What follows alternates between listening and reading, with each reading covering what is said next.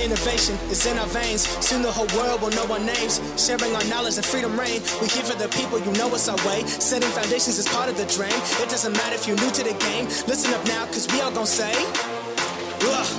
elevate, elevate, elevate, higher, elevate, elevate, elevate, higher. We gon' rise up we all gon' shine. Work through adversity, stay on the grind. Elevate, elevate, this is our time. Elevate, elevate.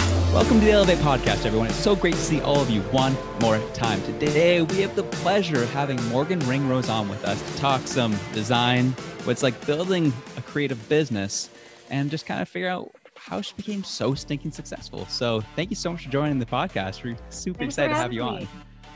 No problem, no problem. So, how how's COVID been for you? How's things going in terms of the business side of it, and yeah, Uh, navigating it? so from our uh, from our first lockdown, um, I actually had to put my business on hold for five months. Five months because I have two small children, elementary aged kids. Couldn't do it. Couldn't do it. Um, so I had to put the business on hold, which was really hard after so many years of building up and like once i really started getting momentum especially with my instagram to go i i think i maybe posted four times over those five months. It just i uh, i really i really struggled. But um fortunately when things started opening back up in my province we i was able to get back into it. Kids went back to school and i have never gone so hard with my business i think.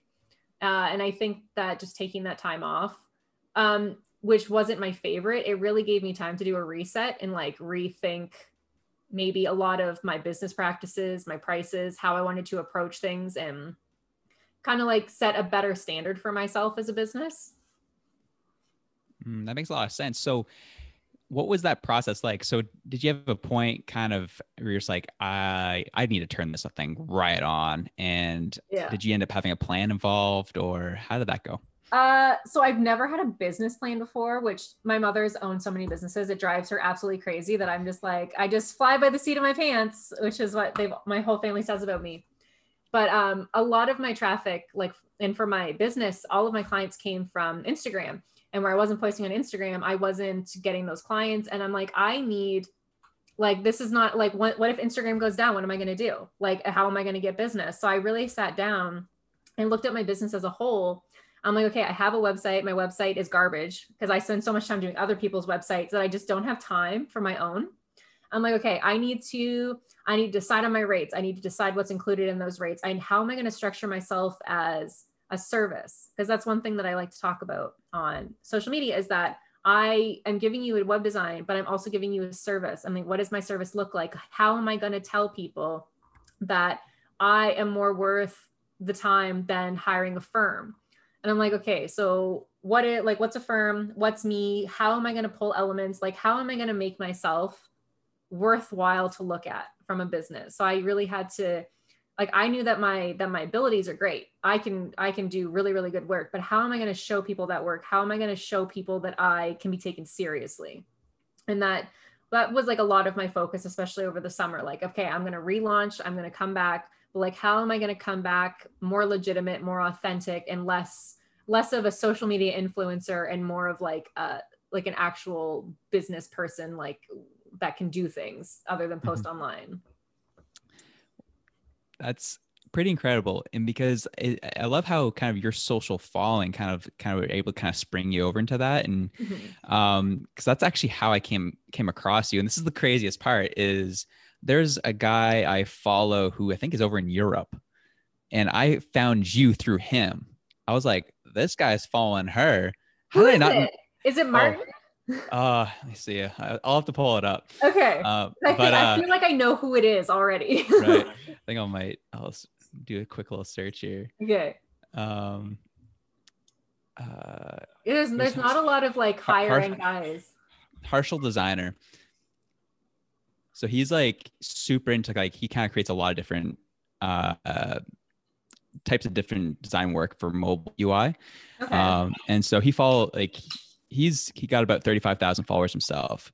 And so I kind of I've been following him for a couple of years and then Mhm. I just kind of I think you were suggested because I was following him and then I saw that he was following you and I was like, "Huh, oh yeah, she's doing some good work. And then I was like, oh my gosh, she's in Nova Scotia. this is crazy. So that's kind of what, how I started following you. Yeah. Um, so what was it like trying to translate kind of the at least the leverage you built on the Instagram as a platform uh, and your business?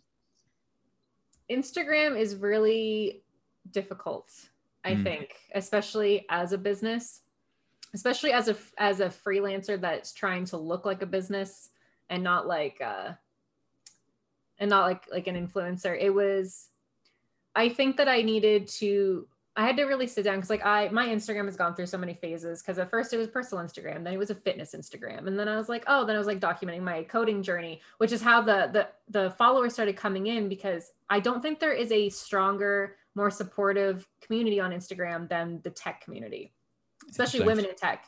Um, and it just it, it started to snowball and then like i'll be honest with you my least engaged posts are posts that i post of my work Like- like anytime I post like, oh, I finished this project, here's the project, uh, nothing. It just chirps.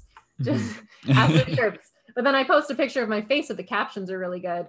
Um, but building my business online was it I really like I had to find the sweet spot and I really had to stay in it because if I venture away from what my audience is used to, they're they're gone. I'm losing 70 a day. Like they're like, who is this lady? We don't know her anymore Mhm. and uh again like that's why i'm like i need to steer away from instagram like i need to get clients other ways because this is it, i don't think instagram's really sustainable Mhm. Hey, um, yeah, no, I think that's very good to know. I think for myself, as someone who's personally been trying to start making more of a concerted effort in different social channels, I've definitely been seeing a lot of. Um, I found Instagram to be very uh, wish-washy in a lot of ways. Uh, like it's kind of crazy. Like I had one post that you know didn't have didn't I wasn't speaking in it at all. Didn't show my face once, but it ended up getting you know over 3,500 likes, 60,000 views, uh, and I was like, why? Like I put no effort into this piece of Right, content, and it just why? Like- happened. but i always like i look at some of my posts i'm like why why was this the post like i put so much effort into stuff and then for Mhm. nothing for absolute nothing right. it's uh and the algorithm's always changing and i um i get shadow banned a lot like a lot a lot Really? Yeah, I get I get shadow banned all the time, all the time, and I'm like, I don't understand. I don't understand why. I got shadow banned a lot. Um, like those few posts that I made over COVID, I got shadow banned because I said COVID. Like if you said COVID or pandemic, they like they censored you. Also, um, the states, the states were with the election, they were being censored. So no, like the hashtags were all being deleted and stuff like that. But then I, where most of my audience is in America, I was shadow banned. Like my hashtags were shadow banned because my primary audience is American. And I'm like, I'm like, I'm thinking about businesses that actually make like their money Mhm. um, from Instagram, and I'm like, those poor businesses are they they're you can't operate. And I'm like, that's not a way to run a business. Like technology is so tricky, and I Mhm. feel like I I'm kind of switching my Instagram. Like it's very design based, but it, and it needs to be more business. I need to tell people like yeah, have a plan B because Instagram is not going to save you. Like Right. when when politics get involved and all of a sudden your business is shut down online, like that's it's absolutely crazy to me. So I, I hear a lot of people uh, talk about shadow banning, and this is actually the first time I ever talked to a designer who's felt like they were shadow banned. Uh, I mainly kind of hear it in the political circles of political channels. Yeah. Uh, but for yourself, like, how do you know you've been shadow banned? Um, so to find if you're shadow banned, so first my engagement, terrible. Um, when you go in your analytics under a post, if Mhm. you're a business or a creator, um, it tells you like where your traffic comes from. And primarily my traffic comes from hashtags, like up to tens of thousands of people come from hashtags. My hashtags were zero. They wasn't even showing up in my and like in my analytics, like hashtags weren't even there. But another way is if you click into your hashtags, you should be able to see your post. None of my posts were showing up in the hashtags I was using. Oh, baby. So I'm like, okay, great. Well, this is fine. Um, I do believe I I do use a lot of personal aspects to my Instagram. Like I do speak out on political issues that I feel educated enough to speak on. Uh, and maybe I'm being targeted that way. I've never used a hashtag that was political, but maybe I I don't know. I was thinking about something the other day and I got an ad for it. So like I wouldn't be surprised if they were like if they're like, "Oh, we know that she has a stance on politics even though she's Canadian, but she's in too far into America. We got to we got to put a cap on her for like 2 weeks." American business interests. So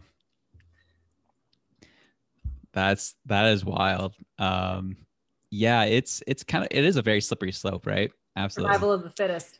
And so I'll, it really is, and that's kind of like the big thing I'm a huge proponent of is obviously if you can gain an, any type of following on a social platform, that's fantastic. Like for right now, kind of my I'm focusing my business mainly at trying to uh, hit LinkedIn, mm-hmm. and that's kind of where a lot of my business comes in. Um, but I found that I'm starting to probably in the new year going to start shifting, trying to make sure I can take whatever leverage I've had on those platforms and trying to actually own the list, own uh, the the audience. So as you said, what doesn't have like you're not putting your fate into another person's hands mm-hmm. with what happens with your business.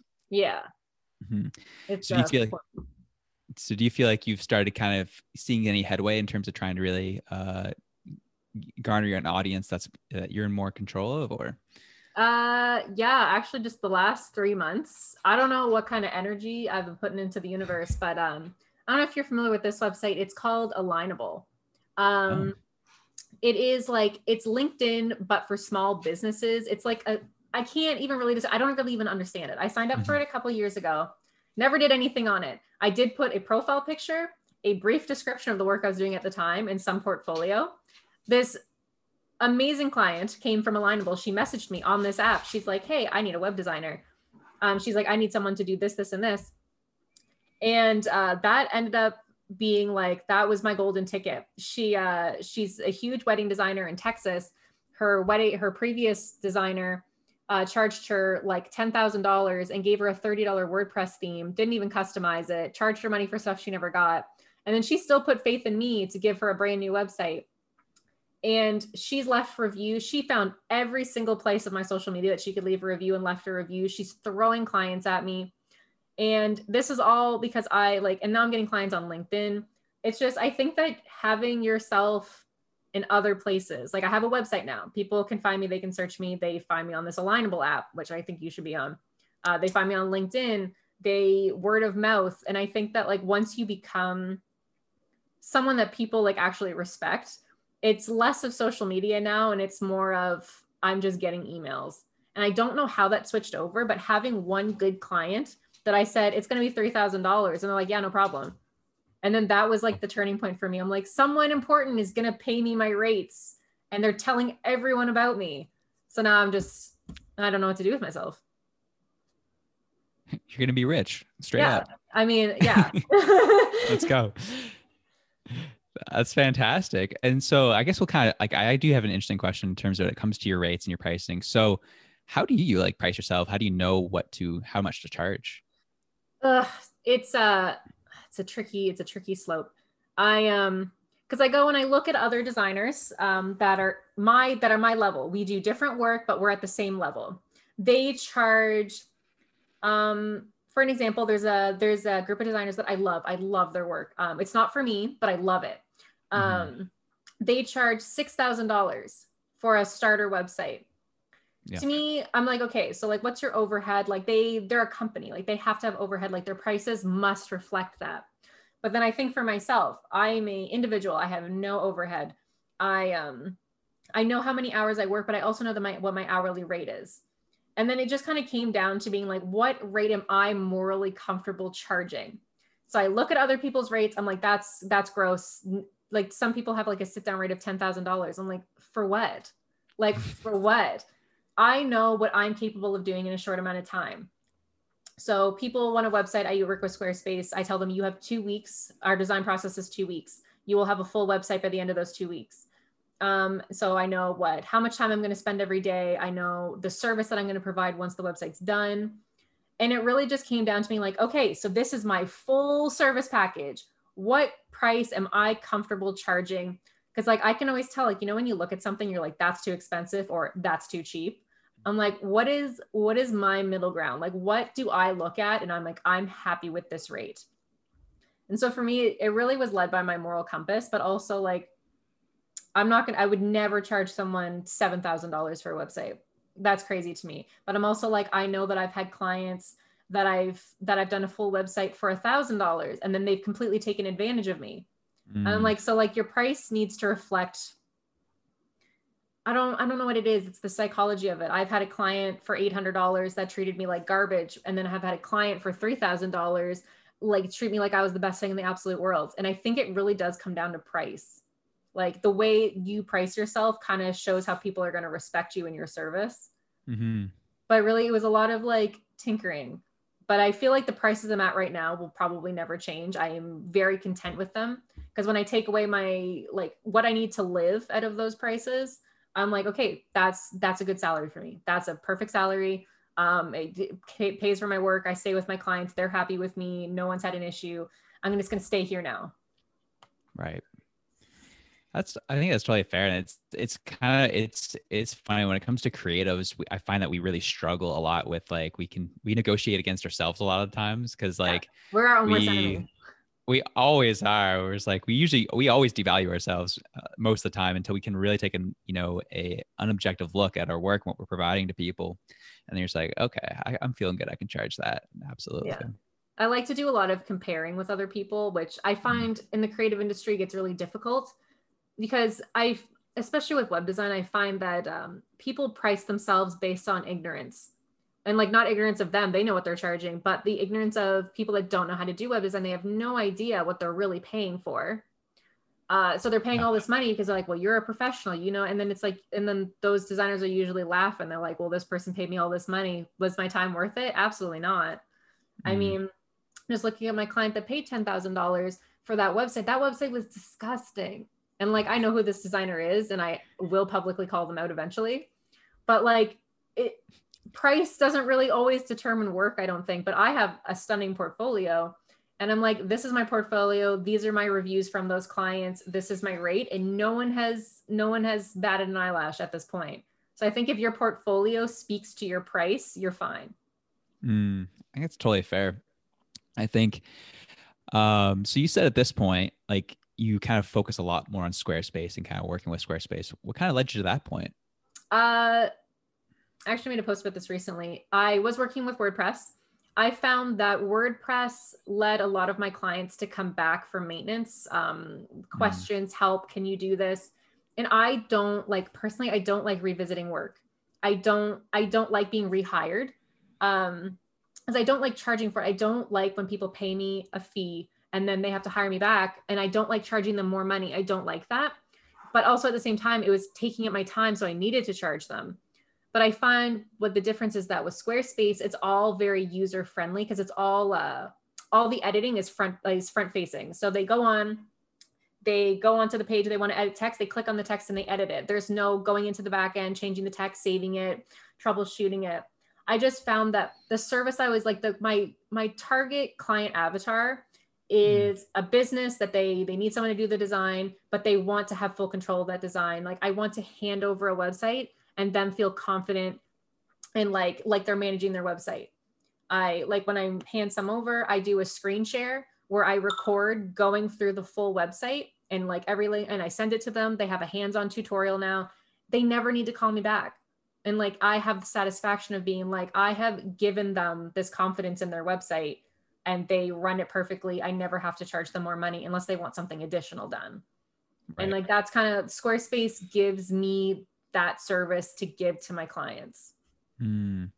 So for yourself, when it comes to working with Squarespace, do you find that you kind of just take a uh, a pre-existing template and manipulate it for your clients, or do you actually do a lot of like hand coding yourself? I do the hand coding. So I once you get into more developing of Squarespace, so there is customizing Squarespace, which is not what I it's what I started with, which is how I got familiar with Squarespace. But I use um, a Brine theme. So what I do is I get the theme because I know all of the I know how to target the body of this. Like I know mm-hmm. all the codes. Um, so I I select that theme, I delete every single page, and then I go in and I rewrite all of the design aspects. And then I build, I I I'm the kind of person I, I write it all down. So like I have a notebook of designs And then I take those designs and then I break it into blocks on Squarespace. And then I custom edit those blocks with CSS. So like I'm not building the framework.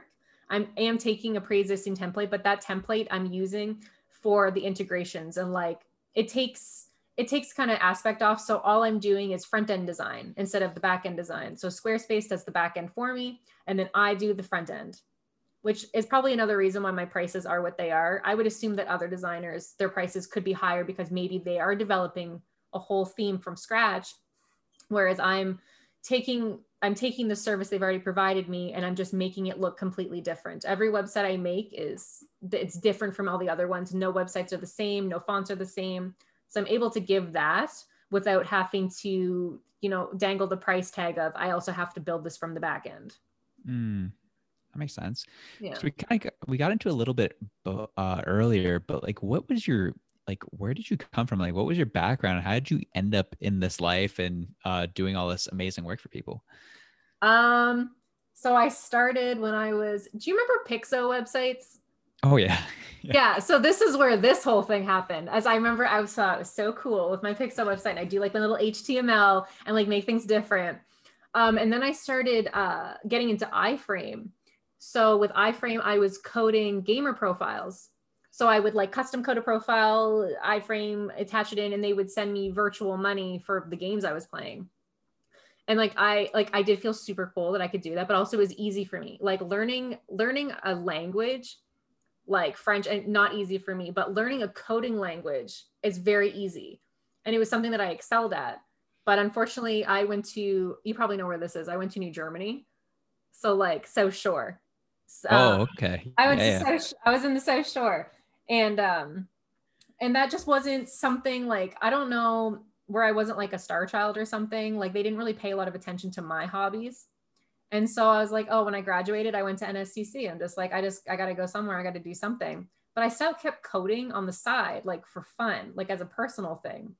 And then it wasn't until I was like in my 20s, then I started doing it like for money. And people are like, oh, you're so good. I'm like, no, no, I'm not. No. no. And then it's just like, oh, yeah, you're really good. And then I started getting a following, and everyone's like, oh, Morgan, you're so good at this. I'm like, shut up. No.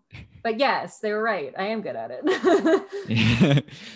That's amazing. Uh, that's actually a pretty cool background of kind of how you came into it. I, I had somewhat of a weirdly similar, uh, where I just kind of like, I grew up just messing around different types of creative programs, mm. uh, which kind of led me into this life at various points. But yeah, I was going through like my old my old eighth grade yearbook, and you know, as my future occupation, I said I wanted to be an oil engineer.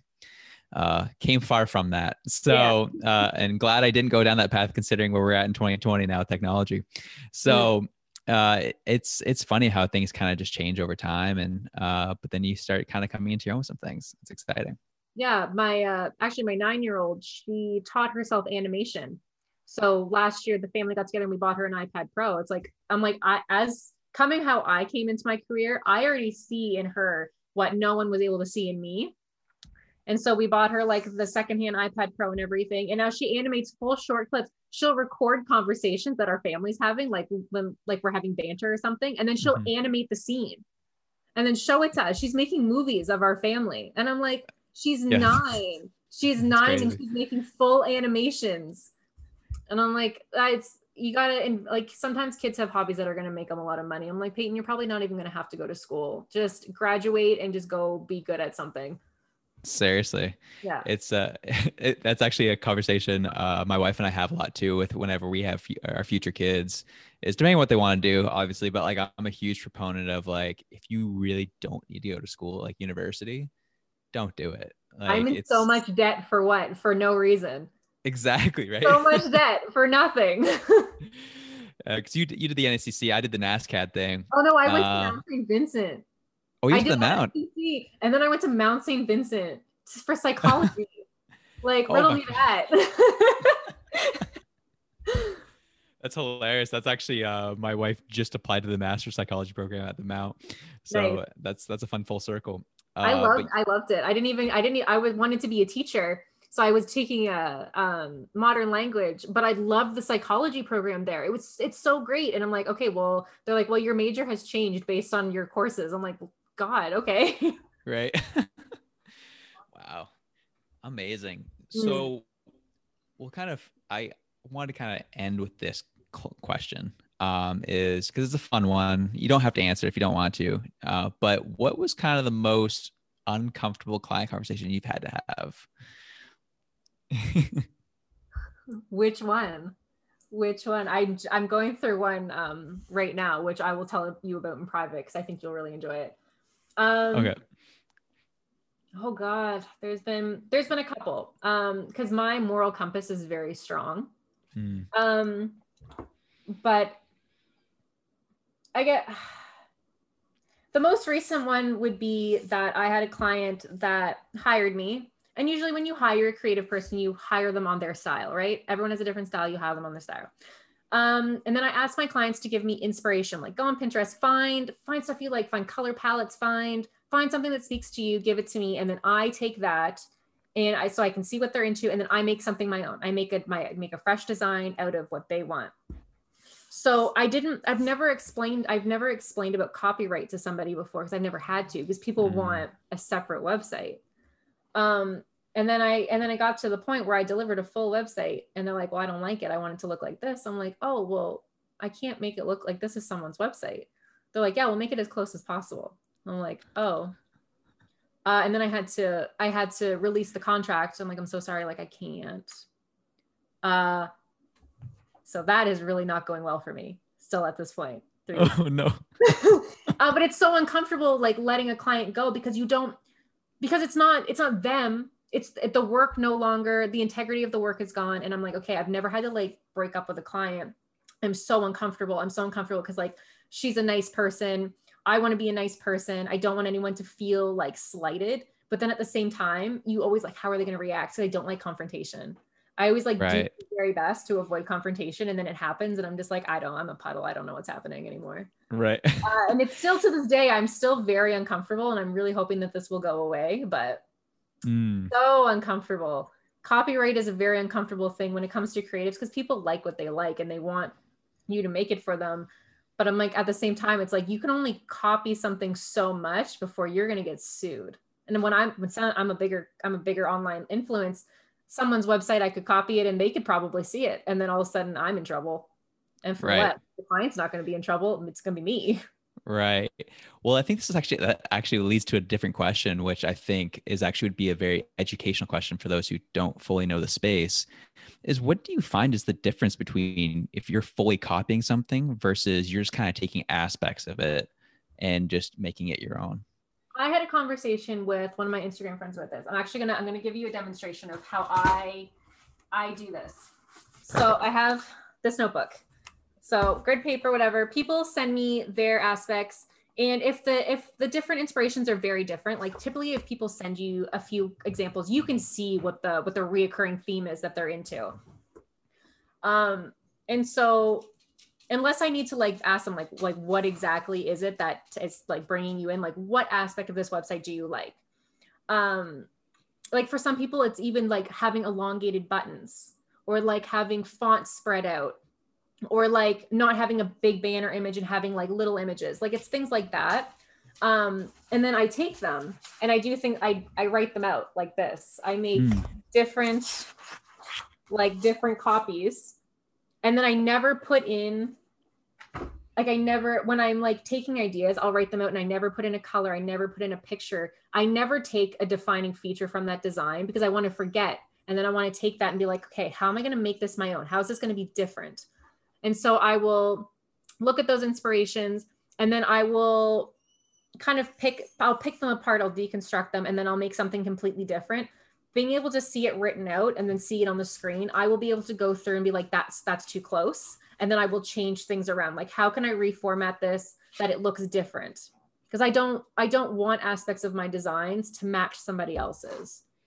Like no no Mm. design is is is inherently unique like every idea came from somewhere but i want my ideas to be at least be different than the idea that gave life to it Right. That makes a lot of sense. yeah. it's it can be difficult and like i know like a lot of practice is copying but then it has Mhm. to get to a point where you have to kind of like be satisfied with your own skills and be like okay how am i gonna how am i gonna make this my own but like not lose what they like Right. Someone's got to go to the bathroom. he just he's lonely. He's like, we should be having a nap right now. Party time. All right. I, am sorry. Uh, one more question, I swear, and it'll be done. Um, so I think, I mean, if so, at the end of the day, um, I think you made a good point in terms of when people like want to be just like that. I mean, we even see that in the uh, the vlogging universe where you had people like um, Casey Casey Neistat, Gary Vee. They did their vlogs in a very specific way, and now everyone's vlogs kind of look like that now. Mm-hmm. Um, and so I think that it, it is takes a lot of talent for a designer to kind of take it and be like, yeah, we're gonna make that its own thing. Yeah. Um, so I can definitely um, I hear you on that. I'll say that much. So yeah. Yeah it's the same thing with all art like uh like i have quite a few tattoos and i go in and i try to make sure that they're different but like tattoo artists don't want to you don't you bring in someone else's tattoo and they're like well we're not going to make this for you. It already belongs to somebody. It's and it's the same with all kinds of art. Like there's there's practicing and like learning a style and then there's just complete copying. Like mm-hmm. that's the same with vlogs. Like i've seen vlogs i'm like oh i would love to make that. And it's like okay but i can make a vlog that looks like someone else's but it's not mine and then you're always nervous that someone's going to see it and call you out on it. Right. So like it's a whole it's a whole thing. It's it's definitely i i would prefer to have the challenge of making something my own than the ease of just copying someone else's. Right. That makes a lot of sense and there you go. You hear it for all the homies out there. Bam. Like yeah. you're if you do work with morgan you will get something unique. So that's literally my whole business premise is like you want Boom. something you want something unique come to i'll give you one of a kind and then i'll help you manage it forever there you go. It's perfect. It works out for everybody. Yeah. Awesome. Well, thank you so much for coming on. Uh, I know it's been a busy day for you, and uh, but I'm grateful that you were able to carve out some time for the old Elevate podcast, and uh, so thankful that you uh, took some time out. Thanks Thank for having me. I get uh, I get lonely. It's nice to talk to people. there you go. Awesome. Well, have yourself a good day. Thanks. You too. We are very grateful to Morgan that she took the time out of her very busy schedule to talk to us about what it's like to run a creative business and run it successfully. So we really wish her success on in her future, and we're very grateful that you, the listeners, took time out to listen to another episode. We're very grateful to you as well. So we really hope that you have a great day, great night, great morning.